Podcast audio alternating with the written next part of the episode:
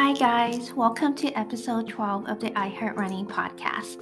My guest is finally known by many, including myself, as Coach Carey.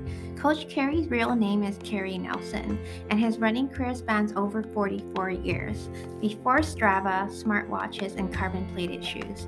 His fastest marathon is a 212, which won him the Houston Marathon in 1991. Coach Carey just finished his sixth World Marathon Major in Berlin a couple weeks ago, and it's crazy to think this all began in 1978 when a high school running coach ignited a spark in a 14 year old boy with a story about Abebe Bikila and how he won the 1960 Olympic marathon running in only bare feet. How many of us at the tender age of 14 would know that we would run the Olympics one day? Coach Carey not only dreamt it, he lived it twice. Coach Carey competed in the 5,000 meter race in the 1988 Summer Olympics in Seoul, Korea, and the 1996 Summer Olympics in Atlanta for the marathon distance.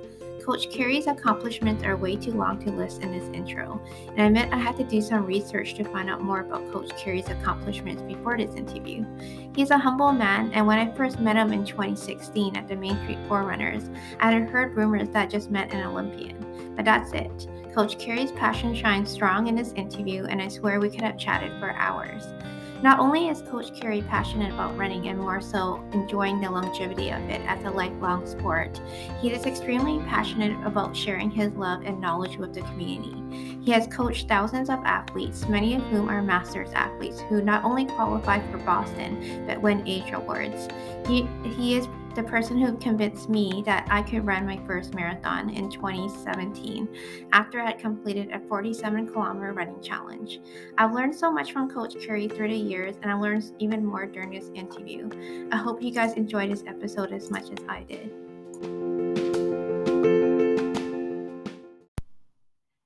Good morning, Coach Carey. We are on. We're recording our episode 12. I'm so happy to have you as a guest. So um, it's Monday morning here, and it's beautiful today.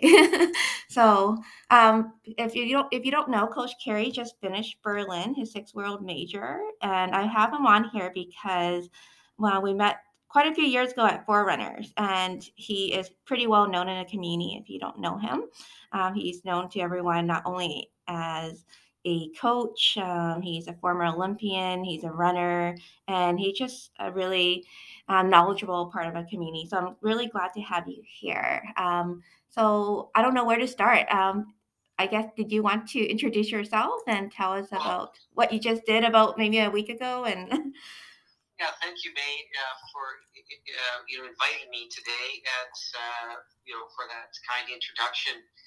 And uh, yeah, I'm just sort of recovering now from doing the Berlin Marathon and mm-hmm. you know mm-hmm. just taking a week, couple weeks easy running. But uh, Berlin Marathon was the last of the you know the Abbott series, the, the six stars that you have to get to complete the Abbott series, and you get the majors medal which is quite a substantial medal and uh, quite exciting to get. Mm-hmm. And I know there's a lot of runners that are working on that, and it's uh, you know quite a challenge to get into some of the races. But uh, people are doing it, and yeah, Berlin. Of course, it was exciting being there when Kipchoge uh, broke the world record again in you know two oh one. Oh yes. Yeah. People were announcing that during the race, so we're sort of like, you know, just past halfway, and people are running and yelling, Kipchoge got the world record, you know, while we're doing the marathon. So, wow. so that was pretty exciting just during the race to hear that. And then, of course, you know, Canada's uh, Natasha Wodak. Yes. Uh, as a Masters runner, now broke the Canadian record into two hours and 23 minutes. Won her age group as well. So it was ex- just exciting to be over there and hear about all the results. Of course, with 40,000 people, it's almost as big as the Sun Run, and you you don't really see everybody because it's um, it's so huge of an event. And uh, you know, I was lucky. I did. I was kind of close to the start when when I finished. I was in the second area, area B. Mm-hmm. But still, even with that many runners, it took quite a while to get across the start line, and the top runners were way gone before any of us even got to the start line. So I never really saw them, but uh, we saw them, they had a big screen there and introduced them, and it was just uh, very exciting. Wow. So did it give you that kind of boost of motivation halfway through and you're I guess it, a is never easy. It doesn't matter who you are or how talented or how hard you train. Uh, and just hearing something like that, did it kind of give you that, okay, I can keep, I can do this no matter. Yeah, I think, yeah. yeah I think the positive vibe course, from something like that happening, people are all excited, the crowds are cheering, and the weather was awesome. Like there wasn't any wind at all. It was oh, uh, wow. uh, sunny and cool. That just adds to it, and uh, super well organized event. Mm-hmm. All of those things add up together, and you've got runners from around the world uh, running in it, and you're seeing them with their run singlets from different countries and different clubs, and you know, it just makes it quite exciting. Well, congratulations to you. congratulations. I mean, it's to me, it's no small feat to one finish a marathon and to complete all six world majors at that. And it's been a few years, you know, since you know races have started. Races weren't going for a couple of years, so just to get back into that whole racing thing, it must not be easy either. So compared to the other world majors, how how did the Berlin fare? Would you put it in the top? Like, which one is your favorite? Uh, it's hard to say. You know, I mean, they've all had their their special moments, and yeah, the other ones I completed. Uh, well, London I ran last year, which was mm-hmm. you know still there was a lot of COVID testing for that event, but they had just started to open up the events, so that. Uh, the other ones were pre-COVID, and um, each one of them, of course, had major crowds in them. And uh, you know, my I mean, Berlin was you know, London and Berlin were my two slower times. Mm-hmm. I just been struggling with injuries, you know, over the last year and a half or so. But the other ones um, were, you know, every, these are big marathons with big crowds supporting the events and a lot of runners. So it's really exciting to be a part of it. And you, you can see the pictures of people that run it and post it on their Strava. Yeah. Uh, how exciting it is to be part of it. Of course, my first one I ran uh, was in 1994 in Chicago. So, you know, back then there was no, they didn't have Strava and those kind of things. or if we didn't get a finisher's medal, we got a T-shirt. Oh wow! And, uh, because I was that's still when I was more of a faster runner, and uh, so I finished ninth and got a little alarm clock instead of a medal. So I do have something to. You got an alarm clock? That is so funny. Alarm clock ninth place, uh, and. Um, got was uh, 1994, so that was a few years ago. And then I, you know, then I, you know, um, the next one I ra- raced, I guess thinking about it was probably Boston. Yeah, Boston mm-hmm. uh, in 2014. 2014, yeah. And um, and then you know just worked on completing them from there. But of course, Boston, very exciting, huge crowds. Yeah. And, um, New York, at the time I ran in 2019, was one of my faster runs for the uh, Strava. I mean, for mm-hmm. the uh, Abbott Majors. And that one, you know, I think it was 55,000 people, which was one of the biggest marathons at the time. So wow. pretty exciting. Tokyo was, uh, you know, very full of supporters on the street the whole way. Even though it was a rainy day, it was still uh, so much crowd support on the race, and uh, you know, very exciting to run that one as well. So they're all, you know, they all have their uh, special moments. Yeah. How many marathons have you done now in your career? Do you can you even count anymore? Uh, I I haven't run a lot of marathons. I think I probably have run under under 40 between 35 and 40 marathons okay I, I, I, tallied them up once i think i'm at about maybe maybe around 36 now 37 okay and that's also spanning your entire running career that goes back to high school yeah so. that's right i mean i ran my first marathon in 1978 okay in calgary and uh, i had run uh, i was uh, i think i was 14 when I ran it. Yeah, what? 14. And oh, I ran three. And uh, of course, back then, you know, they, it was quite different. They did there was no such thing as gels or those kind of things. You had water, and uh, races were smaller. It was the beginning of the running boom, right? So, yeah. And uh, the shoes weren't as sophisticated as they are now, but uh, yeah, we did the long runs and we went out. And we ran it. This is when we were in high school and I thought it was pretty good. So, you know, that's uh, when I ran my first marathon. And then I ran a couple, I think I ran three more in high school, and then I didn't run them for quite a long time. I took a break until I was running more track and field, shorter distances, like 5K, 10K. Mm-hmm. And, uh, and the mile, I ran, you know, 1500 meters, the mile, the shorter distances. And then I went back to, I was going to quit track and fields in 1990, I decided to run another marathon just for before I quit, and then I uh, I won Toronto Marathon in two hours and 15 minutes, and I thought, well, maybe I'll keep running a little longer. And then I ran uh, Houston Marathon in 1991 in January. I won that in two hours and 12 minutes. Wow. and then, so that sort of kept me running for longer, right? So. Wow, it's quite. I was going. I was going to say I had no I forgot when I um, asked you to do this interview how running has changed itself so much. Like you said, the shoes, the gels, and and for for those who don't know, Coach Carey has competed in the Olympics. So I don't like how did I was going to say how did you go from running in high school? You said you started back when you were 14 as a track and field athlete, and how did that lead to being in the Olympics multiple times? Uh, well, I think you know part of it was was when I was a, a kid uh, running. You know, I had a coach. Uh, he was uh, you know he knew a lot about marathons. He was uh, marathon advocate and uh, had uh, came from overseas from South Africa, and they had you know pretty strong marathon programs there and ultra marathons like the Comrades marathons. His coach had won Comrades marathons a couple times. Wow. And uh, when we were running, he told me the story about uh, Abebe Bikila, who was, I don't know if you know who he is, he won the 1960 Olympics and 64 Olympics, and he was from Ethiopia.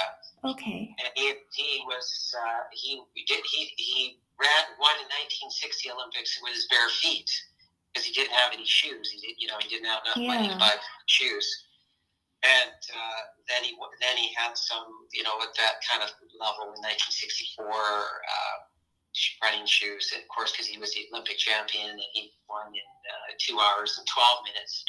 So, but when I heard about the story about him and how he had, uh, you know, won the Olympics and everything like that, that's when I was, I think I was 14, and I was thinking, that's what I want to do. I want to run in the Olympic marathon. Mm-hmm because you know I was trying different sports when I was a kid. I would try soccer, I tried football, I tried hockey, I tried baseball, and I wasn't any good at any of those. And so then I started jogging, you know, just to get into shape. I thought, well, you know, I, I must be. I saw the ParticipACTION ads on TV. If you start jogging, you'll get into shape. So I thought I better. I start. I thought I start jogging to get into shape and uh, then I joined the you know the run club in uh, there's a track club in Saskatoon called the Riversdale Track Club. Okay. And so that's where like, you know marathon coach was. There's a few other guys my age that were running long distances as well, running marathons. But that sort of gave me the idea. And then from there, I uh, got a track scholarship to the states. I went to school in Tennessee for a couple of years and then I moved over to BC after that and started running here. So and ran for the Ajax Track Club for, for quite a few years and, until I, I ran the 88 Olympics. And then, then of course, what happened to me in 1991 uh, was, yeah, I had run the 212 in my 10K PB of uh, 2804, wow. but I got a knee injury. Uh, I had an accident that tore my meniscus, and my knee was quite badly damaged, and uh, I had to have that part of that meniscus taken out. And then from then on, I could never train as much anymore. You know, it still bothers me to this day, but still, I uh, said, well, I'm not going to give up yet mm-hmm. because I still want to run in the Olympic marathon. I had run in 1988 Olympics in the 5,000, but I, I had never. So 92, I qualified for the Olympics, but I couldn't run. It was uh, oh, because no. of my, my knee injury. So then 96, uh, you know, I had to struggle quite a bit to maintain my fitness, and but I qualified around the qualifying time. It, uh, that's when I ran. Uh, I think I I ran that Chicago Marathon in 1994, and then I also ran Houston Marathon 1996, which was the Olympic qualifying time, and then I got to go to the Olympics after that. So that's how I made it. Well, thank you for sharing that story. Does, did it seem surreal back then and even now? That's how everything, you know, life just, like you said, even the knee injury, that's just crazy. I guess that was a non running related injury. Yeah, it was a non-running injury, but it's uh, you know severely impaired my ability to train. Like yeah. I couldn't train as much. Um, I could still run fast, but the volume, you know, with missing cartilage in your knee, you just can't do. So it still affects me today. I you know I, I just I just limit. I've adapted by limiting the amount of training that I do. Yeah, I was gonna say how many hours, like how I guess the average uh, I guess you train people, and I don't know when I train for my marathon. I haven't done too many, but you know, you get up to the, you know, maybe in a, you know, you do a 30, 32 to 34 to 36k range in terms of your longest run, and maybe you can get up to 100 kilometers a week. Um, how many, like when you do your training cycle for for um, marathon training, uh, you said you're limited, so I guess that means you have to run less days a week, or just do a short. You can't get in such a long run. Like, how does that affect your training? Uh, well, nowadays, or you know, in the last say in the last ten years, so yeah, I've sort of you know just developed a training program, which I also apply to people that I, am coaching and this has been through a little bit of trial and error, but now it's been, uh, you know, that Furman study at uh, in South Carolina. It was called uh, "Run Less, Run Faster," where mm-hmm. they had people run three times per week, and uh, they had hundreds and hundreds of people qualify for Boston running three times per week.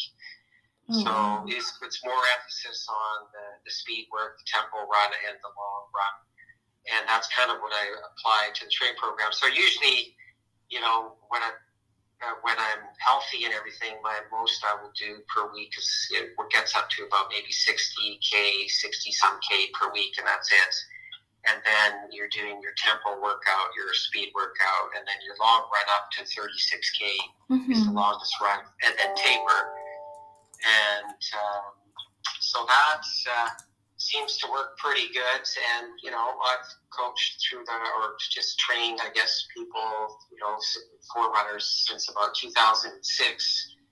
You know, over 2,000 people, at least 10% qualified for Boston using that training program. Oh wow! I need to chat with you. I, I always wondered about that because you know I I read, I read on the internet and and some people some people say oh you know you need to do so many hours on your feet. Other people will say okay you know what you can adapt your training like you said you have an injury and still do really well running three days a week. And I've always wondered about that and and that's that's kind of good to know because you know you get into you know as a masters runner or you know 40 plus you know everyone's body changes. So i guess that leads to my next question. You mentioned you're dealing with running injuries. Um, what kind of running injury are you dealing with and how has that affected your training?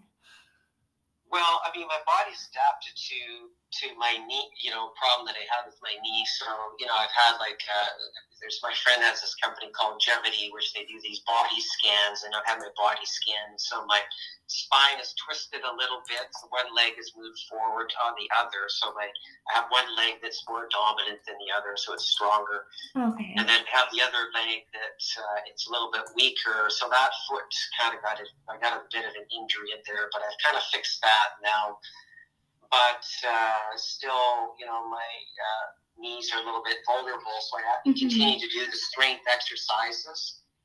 And you know uh, body strengthening core exercises help a lot and also yoga flexibility exercises help a lot.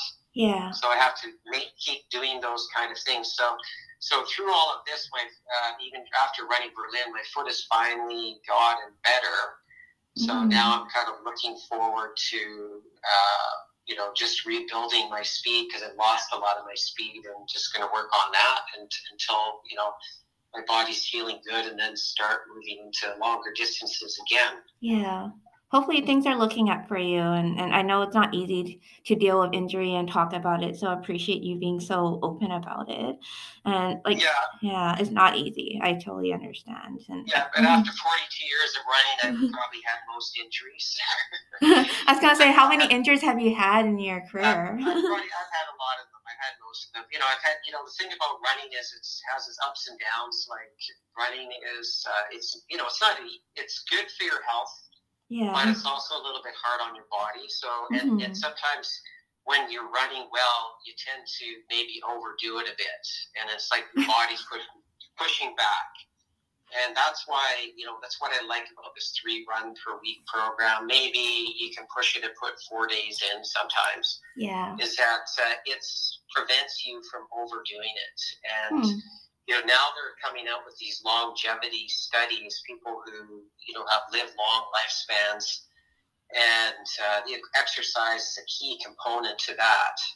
And but they're looking at people with the longest lifespans have about maybe three to five hours of what they call vigorous exercising, you know, per week. And and they've actually discovered that maybe if you do more than ten hours what they call vigorous exercising in their in their study. Vigorous exercising is running. Yeah. At easy, at easy pace is considered vigorous exercise. More than ten hours actually may reduce your lifespan. Oh, so, really? Oh, good to know. So you know, it's probably good to sort of stay in that moderate window of training if you want to be a long term runner. That's the other thing too, right? So, yeah. so probably the reason why I'm still running now is that because of my knee injury, it's forced me not to overtrain. yeah. So, oh, that's actually really interesting. I never thought about that.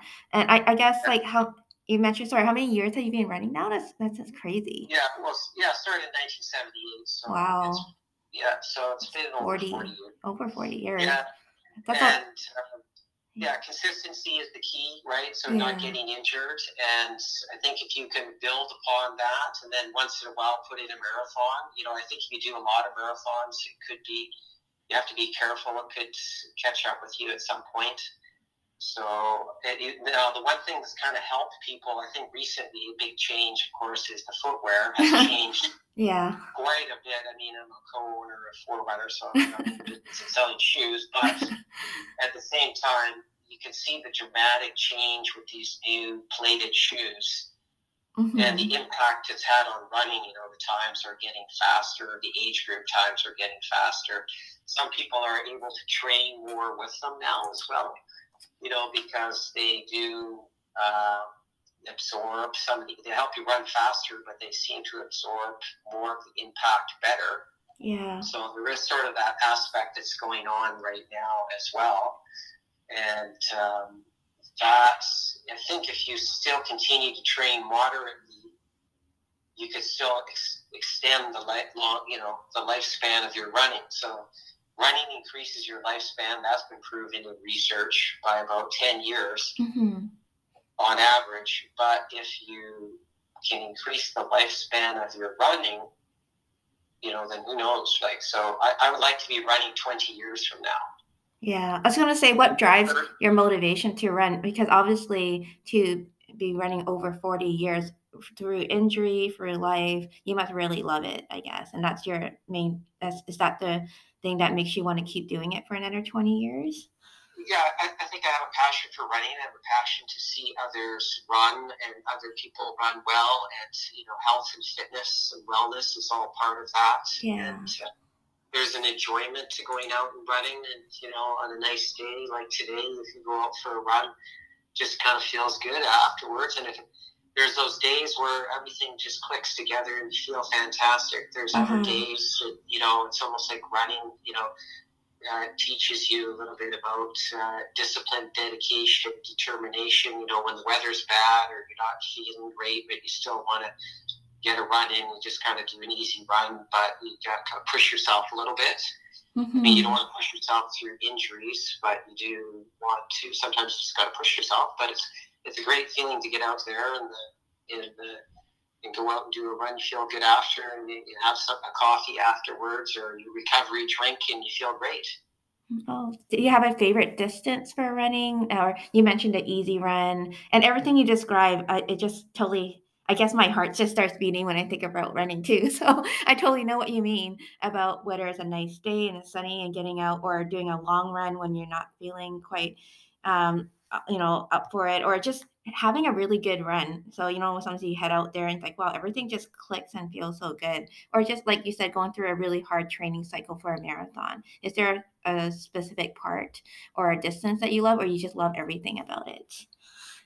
Well, I think, uh, you know, I find um, my body sort of recovers and repairs and feels good, uh, you know, doing 10K runs, you know, uh, 10K runs, you know, building some fitness so if I start out and uh, you know I can build back up to like after this marathon, I'm gonna work my way up to about 30k per week, three 10k runs, which will include some tempo and speed work. Mm-hmm. And um, so I kind of like that distance. And then if you want to increase your fitness for half marathon, you know you've got to do some longer runs. The same thing with marathon.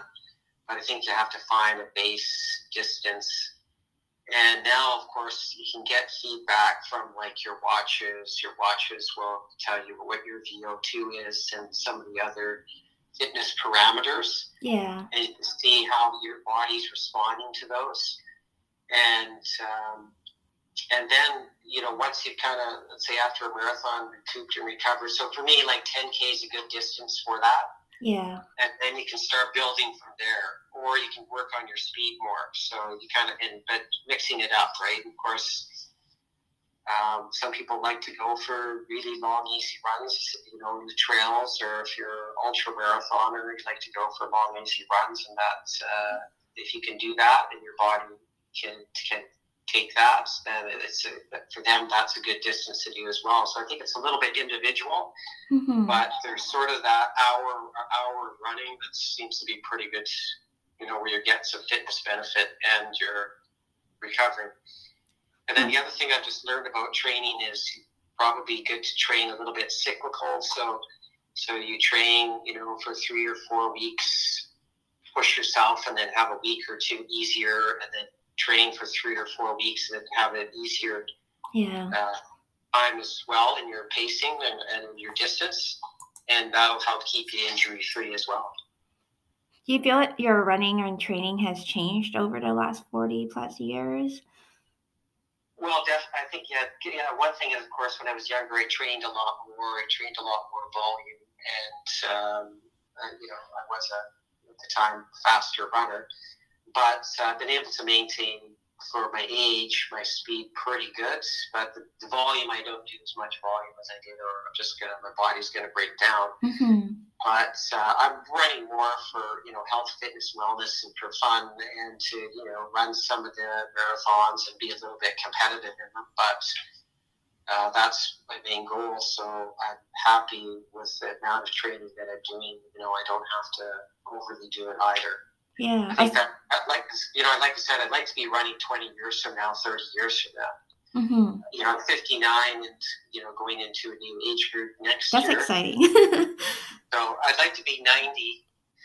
I remember when I was a kid in high school, and I was watching this TV program about a, uh, there was a runner. He was 103 years old. He was a waiter in New York. Yeah it was it was like a little documentary on TV, and he would run two miles a day on the track, and then he'd go to work as a waiter. And he was 103 years old. Wow.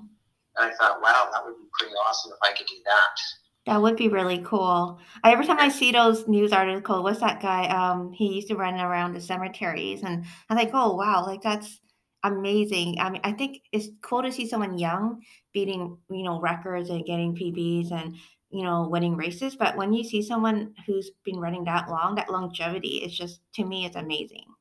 You know. Yeah, yeah, yeah that's right. Uh, Ed, Whitlock. That's yes, yeah, that's his name. Yeah. yeah, he was in his 80s and you know ran three-hour marathons. So, so pretty, pretty amazing uh, guy. And uh, yeah, I mean that's I work with Jerry Cole now with Jevity, and Jevity's objective is to help people, you know, increase their lifespan and um, uh, is running is I think one of the, the key ways of doing that, and of course other lifestyle aspects, but uh, of course running and help, other forms of exercise, cycling, swimming, and uh, anything to. The main thing is to get out and exercise, mm-hmm. and a certain number of hours per week, and that'll really help your health quite a bit.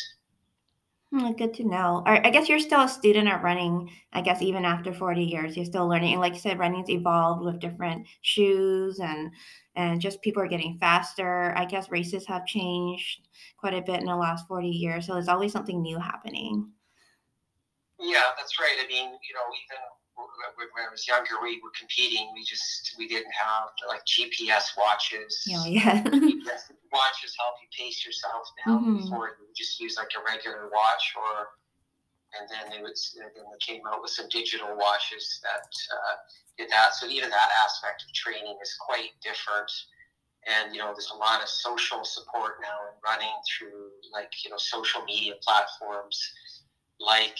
Um, Strava or like your podcast, and people have different ways of finding out information now about running and yeah. to get social support that uh, they had didn't have back then. So it's a little bit different. Sports nutrition, like I said, it wasn't gels back then, and the sports beverages now have improved quite a bit as well. And those are helpful for your training or for your recovery. You know, having some sort of a protein drink after you recover, you know, um, after your workout to help you recover faster is just another thing as well. Carb loading ahead of time as well. Mm-hmm. So those those make a difference. Yeah.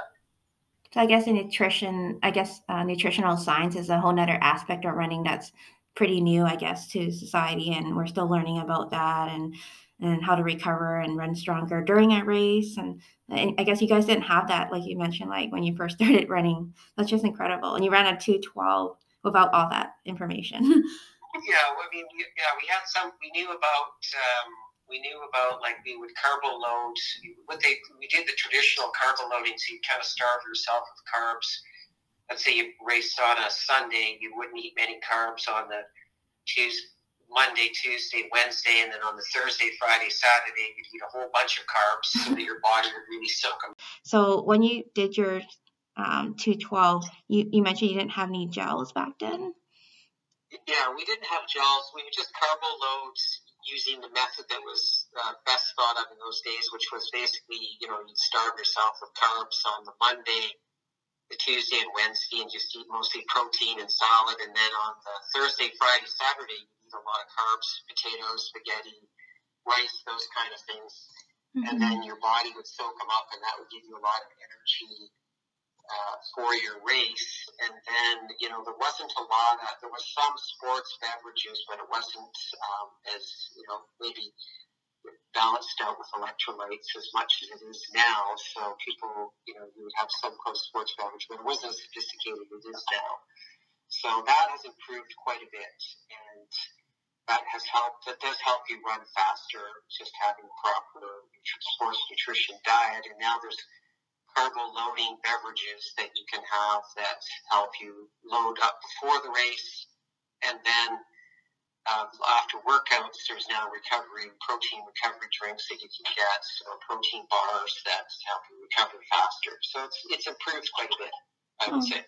Well, it's good to know. Like I was going to say, for someone who's experienced everything, and sometimes you wonder, okay, is this all hype? Does it really work? And and also, as you see, some runners seem to recover a lot faster than others. So you always wonder, is it just their physiology, or is it because we have access to all these tools, like you mentioned? And that's always good to know. And I'm still playing around. I've only completed three marathons compared to you and Walter. I've talked to so many people on this podcast now. Maybe not a lot, but 12, and and everyone I guess everyone agrees a marathon itself is the hardest to plan for and train for. So uh, I don't know. I guess it's I guess the nutritional part and the training. There's so many factors involved. I guess. Yes, that's right. Yeah, a marathon is.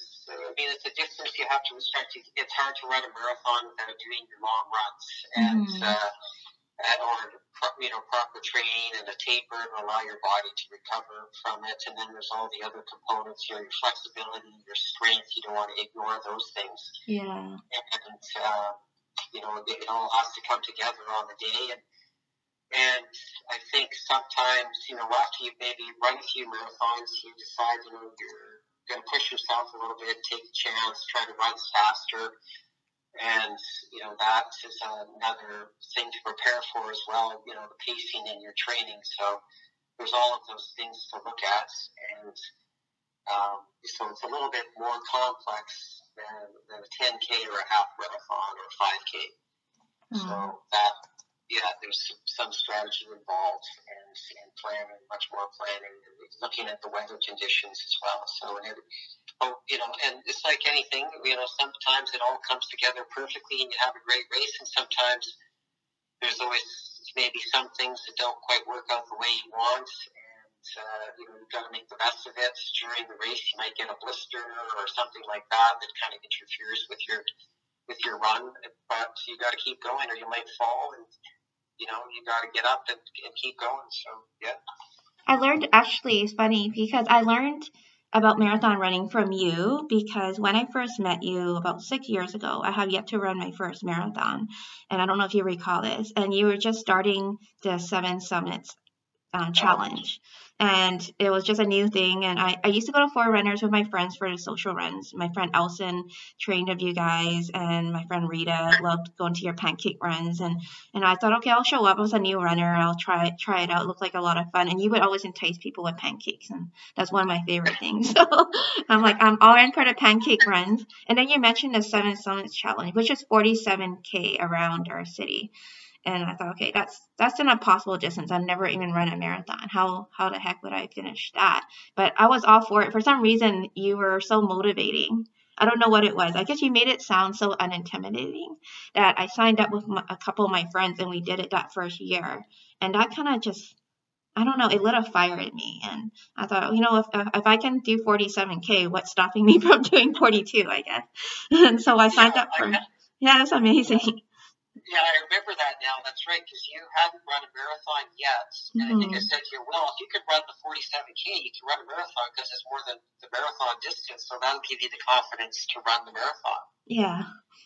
And it's almost like the an over distance run that, because it was kind of like a, I mean, it's a fun run. It's a challenge. It wasn't a race. It was like a challenge. So people could go in there without the pressure. Mm-hmm. And uh, it's not an easy challenge. And if you could run 47K, then mm-hmm. you can run uh, definitely race a marathon and feel confident that you can finish it because you run more than the distance. Yeah. So yeah, I remember that. So it wasn't long after that that you did your marathon. Yes, you remember. I did. I signed up for Honolulu, and I signed up because Honolulu is a. They say it's a great first time marathoner, uh, you know, race because they don't have a cutoff. And if you're worried about time, it doesn't matter what time you do it, and you just go for the finish. And it's in Hawaii, so you know if you like going on vacation, that's the perfect place to go. You can convince your friends to go with you, and and that's what we did. And I and I remember I was silly. I didn't train for Honolulu, and I, I didn't realize how painful. I I used to do 30k runs all the time for fun. I'm I love endurance running, and I I had no idea that running a marathon was so painful. My appreciation for that distance didn't exist, I guess, until after I completed my first marathon. It's a good and bad thing. so. Yeah, what was your what was your longest run leading up to it? Um, I'm trying to remember. You know, I I went to the gym quite a bit back then. I I was pretty, you could say, fit physically. I was probably working out at least three times a week for an hour at the gym and I used to run maybe one 30k run a week only and that was probably my longest run 30k and I probably would maybe run 30 to 40k max a week. I would run a sporadic 5 6k you know fun run during the week with my friends and and I didn't do a lot of running. Like I, I was probably maxing out at 30 to 40k a week with my longest run being only at 30k and guess what happens when you haven't trained past that distance? Your body you don't know what it feels like i guess. And and to fight through they always say the marathon doesn't start until that point and you realize why they say that. And it's not a some people can manage on low mileage but for me i never i didn't know my body was i didn't know anything about taking gels. So you know with the longer run sometimes you train with nutrition and gels and and i didn't know that you I hit the wall, as you say, because I didn't know if I didn't take anything, then I would my body just decided not to decide I didn't want to run anymore. So I had to walk the last. I still did a 422, I think, and that's with walking for a good five kilometers. So that's still, yeah, that's still a really good time for for, for that. Uh, you know, walking that last 5K, going through that without the, the fueling. Yeah, mm-hmm. I mean that's uh, is, you know, that's the thing with our, with our run clinic. We have people do 30, some 33K runs and a 36K run just to get them yeah. ready. That little extra distance. I'm sure probably on your second one, you probably added some longer runs in. You are right, to, yes. Uh, that taught me a valuable lesson. It wasn't a bad experience my first marathon, but I remember finishing Honolulu and I actually hated running. And in my entire life, I never hated running because I was in so much pain. I had blisters on my feet uh, from the rain. It was raining and it was painful and I hit the wall and having to, I never walked during a race before. And there's nothing wrong with walking, but I, I walked because I didn't have a choice. I, my body could not even run anymore. And, and I thought, you know, if I get, if I do another marathon, I'm training for it. So, uh, my second one was actually Chicago. Um, in 2019 before the world shut down. and I actually did a training plan. I did everything. And I remember my longest run was actually 36 kilometers this time. As for some people, that's a lot, but that was my sweet. Oh, I never had such a you could say beautiful training. Um, uh, everything went so well during my training. It was during the summer, so it was hot, but it helped so much. I had a really good race and huge PB. I did in 357, which is not, you could say it's faster than my first one. It's still not my top goal, but I think it made marathon running so much better. So I learned a lot um, going from Honolulu to Chicago, you could say. So everything you said to our listeners and to me right now, it makes so much sense to train properly. I think. Yeah, I think what the, that's the thing with the marathon. Uh, that's the key difference between that and running a half is you know it's that extra distance and those few. You don't need to do a lot of long runs, but you do need to do some. To, yeah. To uh, you know, just to, to your body adapts and becomes stronger over the distance after a few runs. And they've shown after three runs, long runs of 20 miles or longer, which is about 32K, mm-hmm. the body adapts and your muscle tissue become better at storing fuel. And so that's sort of the, you know, the, the sweet spot in the training and then you find much better results because much easier. So it's, in a way, you kind of got it with a marathon. You know, when I ran, ran Berlin recently, my, uh, my time was quite a bit slower than other ones, and I had been struggling with injuries, so I didn't really get a chance to do the long runs. And you, you got to respect the distance because when you're training, because the long runs, what you need to do to prepare to, you can sometimes you can finish, but you just won't get the times that you want because you have to do the long runs. Yeah, and it seemed like your experience in Berlin is similar to my experience. So I did my third marathon this year. I actually did a virtual in 2020, and I did really well. I did 355, and I ran it like a race. I I didn't stop. I did everything. I trained for it the same, and and I, and then I was feeling really good. And then I, you know, when everything opened up, I signed up for BMO, and I, I had a deferral for the full. And but I was injured, or I'm not. I wouldn't say injured, but I couldn't get in the proper recovery and training that I really my body really needs. And and so I feel that eh, you know the experience in Berlin for you I can I totally sympathize because doesn't matter how I, I know for you you you had a lot of experience under your belt and even then it wasn't easy. And to feel okay this is not my this is not normally how I run but it's I'll still do it. But like you said you can't get as much out of the race as you normally could I guess. And the training really affects that. And and it, it wasn't at my best experience, you could say. so I I know how you felt. I guess you feel like okay, you know I could normally run this a lot faster. so. Yeah, yeah. Well, it's, that's right. With running, sometimes it all comes together nicely, and you have a great run, and other times, you know, you got to work at it and work through things, and and you can still do it, but it's what it's not as easy. You know, it's kind of it's a it's a mixed bag. Sometimes yeah. things are great and they go really well, and other times you gotta take it as experience and you know move forward to the next one. how do you stay so positive? Because I feel whenever I talk to you, you you seem to be so positive about everything, whether it's running or training or doing a race. Like when you share your experiences and you talk to everyone, I think that's what makes you such a great coach and so well loved. Because you know it's you you have this calming nature to to you. Like you you somehow like I said, for my first marathon, I, I felt so confident going in because I talked to you and, and I felt, you know what, everyone's capable of doing this.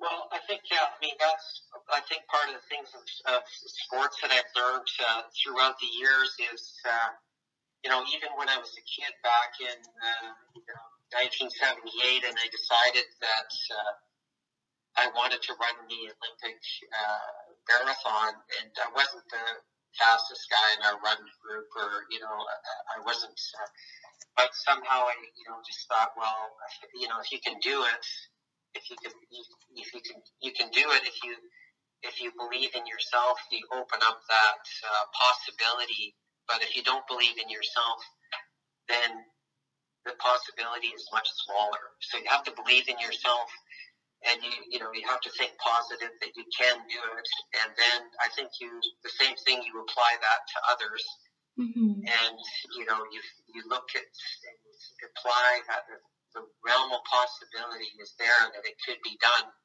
and you focus on that and what can be done, what you can do to make it work.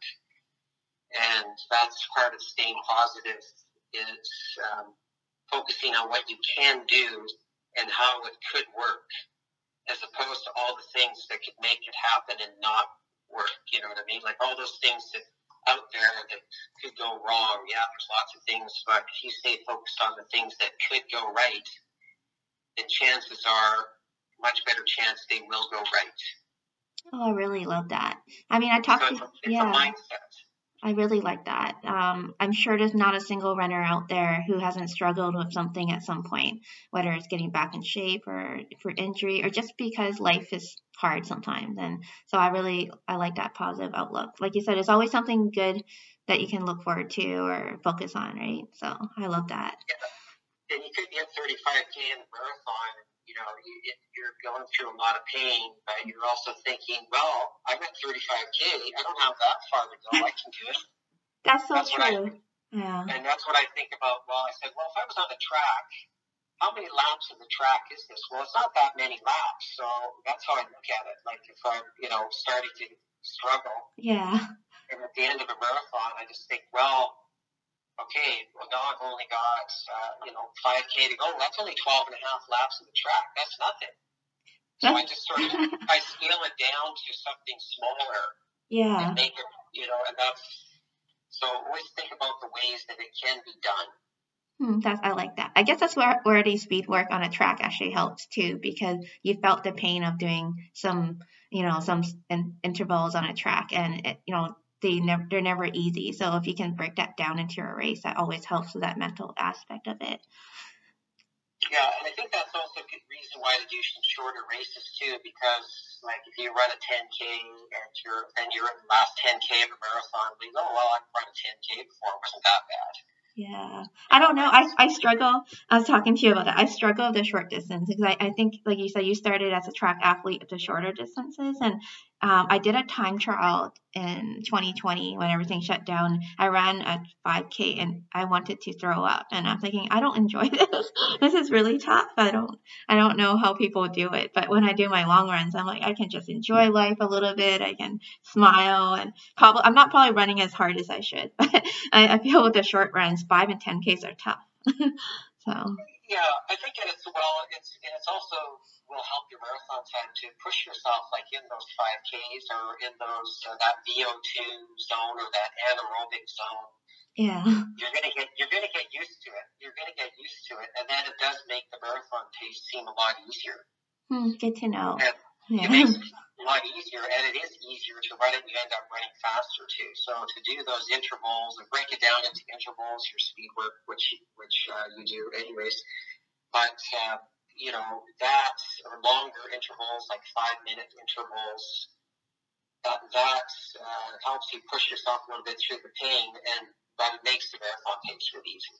Oh, really good to know. I, I know I, I follow Natasha Wodak too, and she went in her training and she posts some of them on her Instagram, and I see her, and she know, it, she makes it look so easy. I know she's pushing so hard, and, and it looks so easy for people who run fast. But I'm sure training isn't easy for anyone, regardless of your level. I'm sure even for you to train for a marathon, it's still. It, it, it, do you feel it's gotten easier over the years, or do you feel it's just as challenging for you as it is for anyone else? Uh, I think it's just as challenging, and I think you know, as, after running so many years, like you, you do have to be. Like when I was younger, I could run, and I never had an injury. Mm-hmm. I, I could run, you know, float like a butterfly. You know, distance.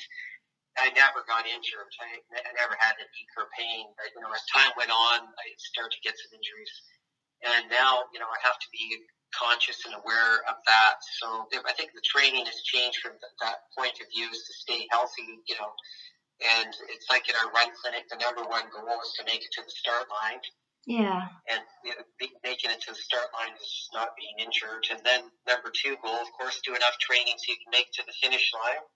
Mm-hmm. And number three goal is to get the time that you want. So that's where the, the tricky part comes in you got you've got to do some. You know, if you the more you push yourself in training, the more volume you do in your training, the greater chances you're going to have an injury. But you're also going to have a better result. So you have to balance that out. I like how you break this down. Yeah, I never thought about it that way, and I guess this is why having a coach really helps. And I guess you, like you mentioned, you, you do this for a lot of runners, and many of your runners have made it to Boston and achieved their goals. So I guess it's it's a work a formula that works for many people. Yeah, that's right. I mean, I, I, sort, I sort of use a formula. I mean, it's not, you know, one thing is I have to say is that, you know, not, not all formulas work for everybody, or you have to adjust them. You know, some people you have to tweak with it or change the formula. That's part of it too. But I think to start to build your fitness to a certain level, you can follow a pro, you know, a set program, and then after that, you may have to adapt things that work for you. So I guess like with a marathon, it could take quite a few years for you to figure out what works for you. That's true. That's true, and and uh, that may change over time as well. Like in the beginning, like if you're just beginning running your first marathon, you just want to stay healthy mm-hmm. and get in some distance runs. And you don't care about the time as much. You just want to finish it and then uh, after, as time goes on, you may want to improve your speed and, and those kind of things. But um, yes, uh, you have to find what works for you. That's right, and, and over time that can change or it can be the same. Some people, you know, continue to run. I think of uh, Jillian Fong, who's she's uh, early fifties and she's runs uh, consistently, trains at a very fast pace, and she's run you know, the fastest time at her age for Canadian 5K this year. You know, But she did that in uh, 2021. She ran 1830, and then wow. she ran Victoria 122, and then she ran 37 minutes at the Sun Run. That's crazy she, fast. She, yeah, she usually runs about three times a week, and but she always runs really fast. Wow, I, am just amazed at yeah, people who are who like they have different, I guess. Um, I guess training or they're getting older, but somehow it works. And I'm like, I, I don't know who she, Jillian Fong. I, I have to look her up. I never heard of her. So that's really inspirational. that's amazing. Yeah, yeah, she's, yeah, she's pretty fast. She was in our, uh, our seminar, you know, uh, fast over 50. And uh, so we got to learn about some of her training. And she gets up early in the morning at 5 o'clock, has a cup of coffee, and she starts running right early in the morning. Wow and uh, yeah, she runs super fast all the time. I said you must have met. Oh, sorry. Go ahead. I didn't mean to cut you off. but, she, but she doesn't run a lot of kilometers per week. Like she runs 30, 40 k a week. But she's just so really fast. but she doesn't. But she just does. You know, she's efficient with her time. Hmm, that's really interesting. I, I, I, need to show up for one of those. I think I, I saw that talk last time. I was interested, but I couldn't make it. And I'm not quite 50 yet, but I think that's valuable information to know for as we age and everything. So you, you must have met a lot of, you must have coached a lot of interesting people and met a lot of interesting people over the years as a coach, I guess, and and seen people evolve as runners. So. Yeah. Well, another uh, interesting runner that's trying to run clinic uh, recently is Agnes Benny. So she 76 years old, and she was second in her age group this year at Boston. Mm-hmm. And um, you know, you think about that. Well, I'd love to be in my 70s and be able to run a marathon, wow. and then finish second at Boston. That's crazy. What was her time? Uh, her time was four hours and forty. Yeah. She, she actually was in first place and was quite a bit ahead of that time. She was running in the four, around 425 uh, range, but then she fell Oh no. At 39k, she tripped. What? Right of the first, first aid tent. Oh no. But at least it was in front of the first aid tent, I guess. Yeah, so they kind of, you know, bandaged her up and then sent her on her way, and then she still finished and got second in her age group. And uh, wow. Yeah, so she's often, you know, winning or, you know, top to her age group in local events here. She did uh, the Gran Fondo as well. So, yeah, she's uh, quite an inspiration to see somebody uh, do so well at, at her age and still, um, you know, going strong. And she's out there doing intervals and tempo and long runs. Okay, that's impressive. That's more than what the average person is doing out there, and who who is probably a quarter of her age, and to be in your seventies and almost eighty, I guess that's just that to me is inspirational. yeah, it is. It is. Yeah, and uh, yeah, she's got more plans for more races, so we'll see how she does. Wow, is she one of? So, do you coach her? She goes to the Forerunners Clinic there, or? Yeah, she's in, yeah, she's at the Forerunners uh, Clinic at Main Street right now. Yeah. And, uh, yeah, she's she's uh, just fit right in, and she's uh, been uh, quite it's quite inspiring to see her every workout. So. Oh, that's really interesting. I wish I lived closer. I used to live in Vancouver, and then I moved to Burnaby, and now I'm out much further away. So I, I, would, I still want to come back for some training runs. Maybe I'll have to find a virtual way for me to train because I really, yeah. yeah if, if, you're ever in Vancouver, you know, it's workout time, just uh, drop by and, and uh, join the workout. I think I will. I, am looking forward to marathon number four, and I think I'm still learning as I go and talking to you and so many people. I think that's I definitely I feel there's so that's the cool thing about running. There's always so much more to learn, and there's so much room to grow, and and I, I love that's why I like chatting to you and everyone about running. So that's really okay. That's that. I feel so inspired just from this episode. Um, so I guess we're to get into a non-running question. So other than running, is there anything that you really love to do?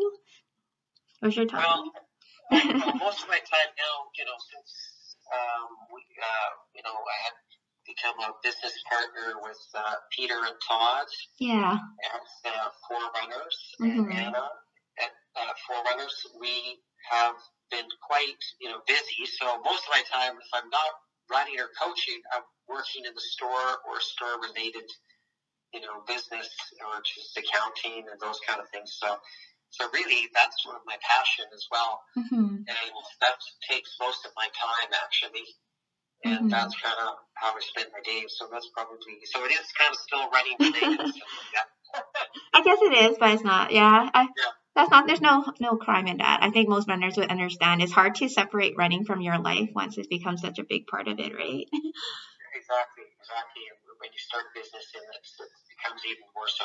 Yeah, and I, lo- I love um, Forerunners. If for those who don't know, I guess most people who listen probably would know it. They they have several stores, and you're you're at the Main Street location, and you co-own that and I, that's how I met Coach Carey, and I it's one of my favorite running stores still, and it's a big part of the running community, and you can always stop by. I feel like you can always stop by, and it's a nice welcoming welcoming place. So I like that. Thank you. Thank you. you. you. guys are doing a great job. yeah, we try to support the running community the best we can. Yeah. Yeah, I love it, and I think that's the cool thing about living where we live. I, I'm sure it's the same in many cities. We live in such a wonderful place with such a great community, and and I'm I feel lucky to have met so many people through the running community.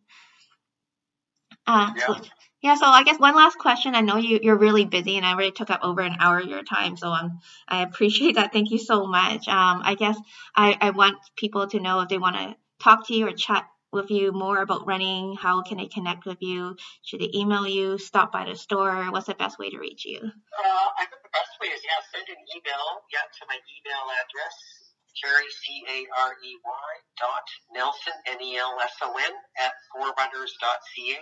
Okay, I'll include that in the show notes so people can have that on hand, and maybe some people will want to discuss running with you, or they may have some questions about what you have chatted about, or just about you. So thank you for sharing that, and I definitely want to stop by and chat more about training and running in Berlin and uh, everything again with you soon. So. We'll have sure, to connect. I, I feel we can talk for another two hours at least and not yeah, stop. So yeah, it was great. You have a passion for running, and it's great that you set up a podcast, you know, to help, uh, you know, inform runners and educate them as well.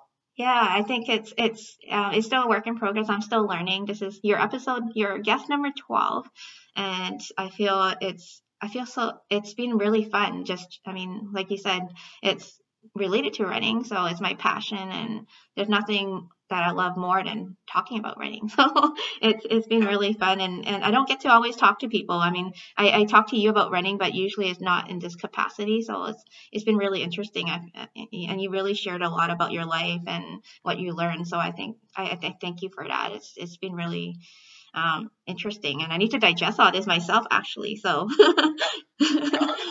it's a lot. So thank you um, for your time. And like I said, thank you.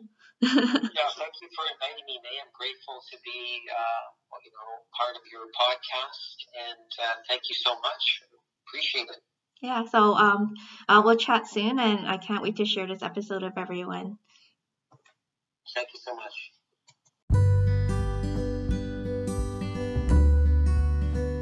Thank you for listening to yet another episode of this podcast. If you enjoyed it, please give me a follow on Apple Podcasts or Spotify. Happy running!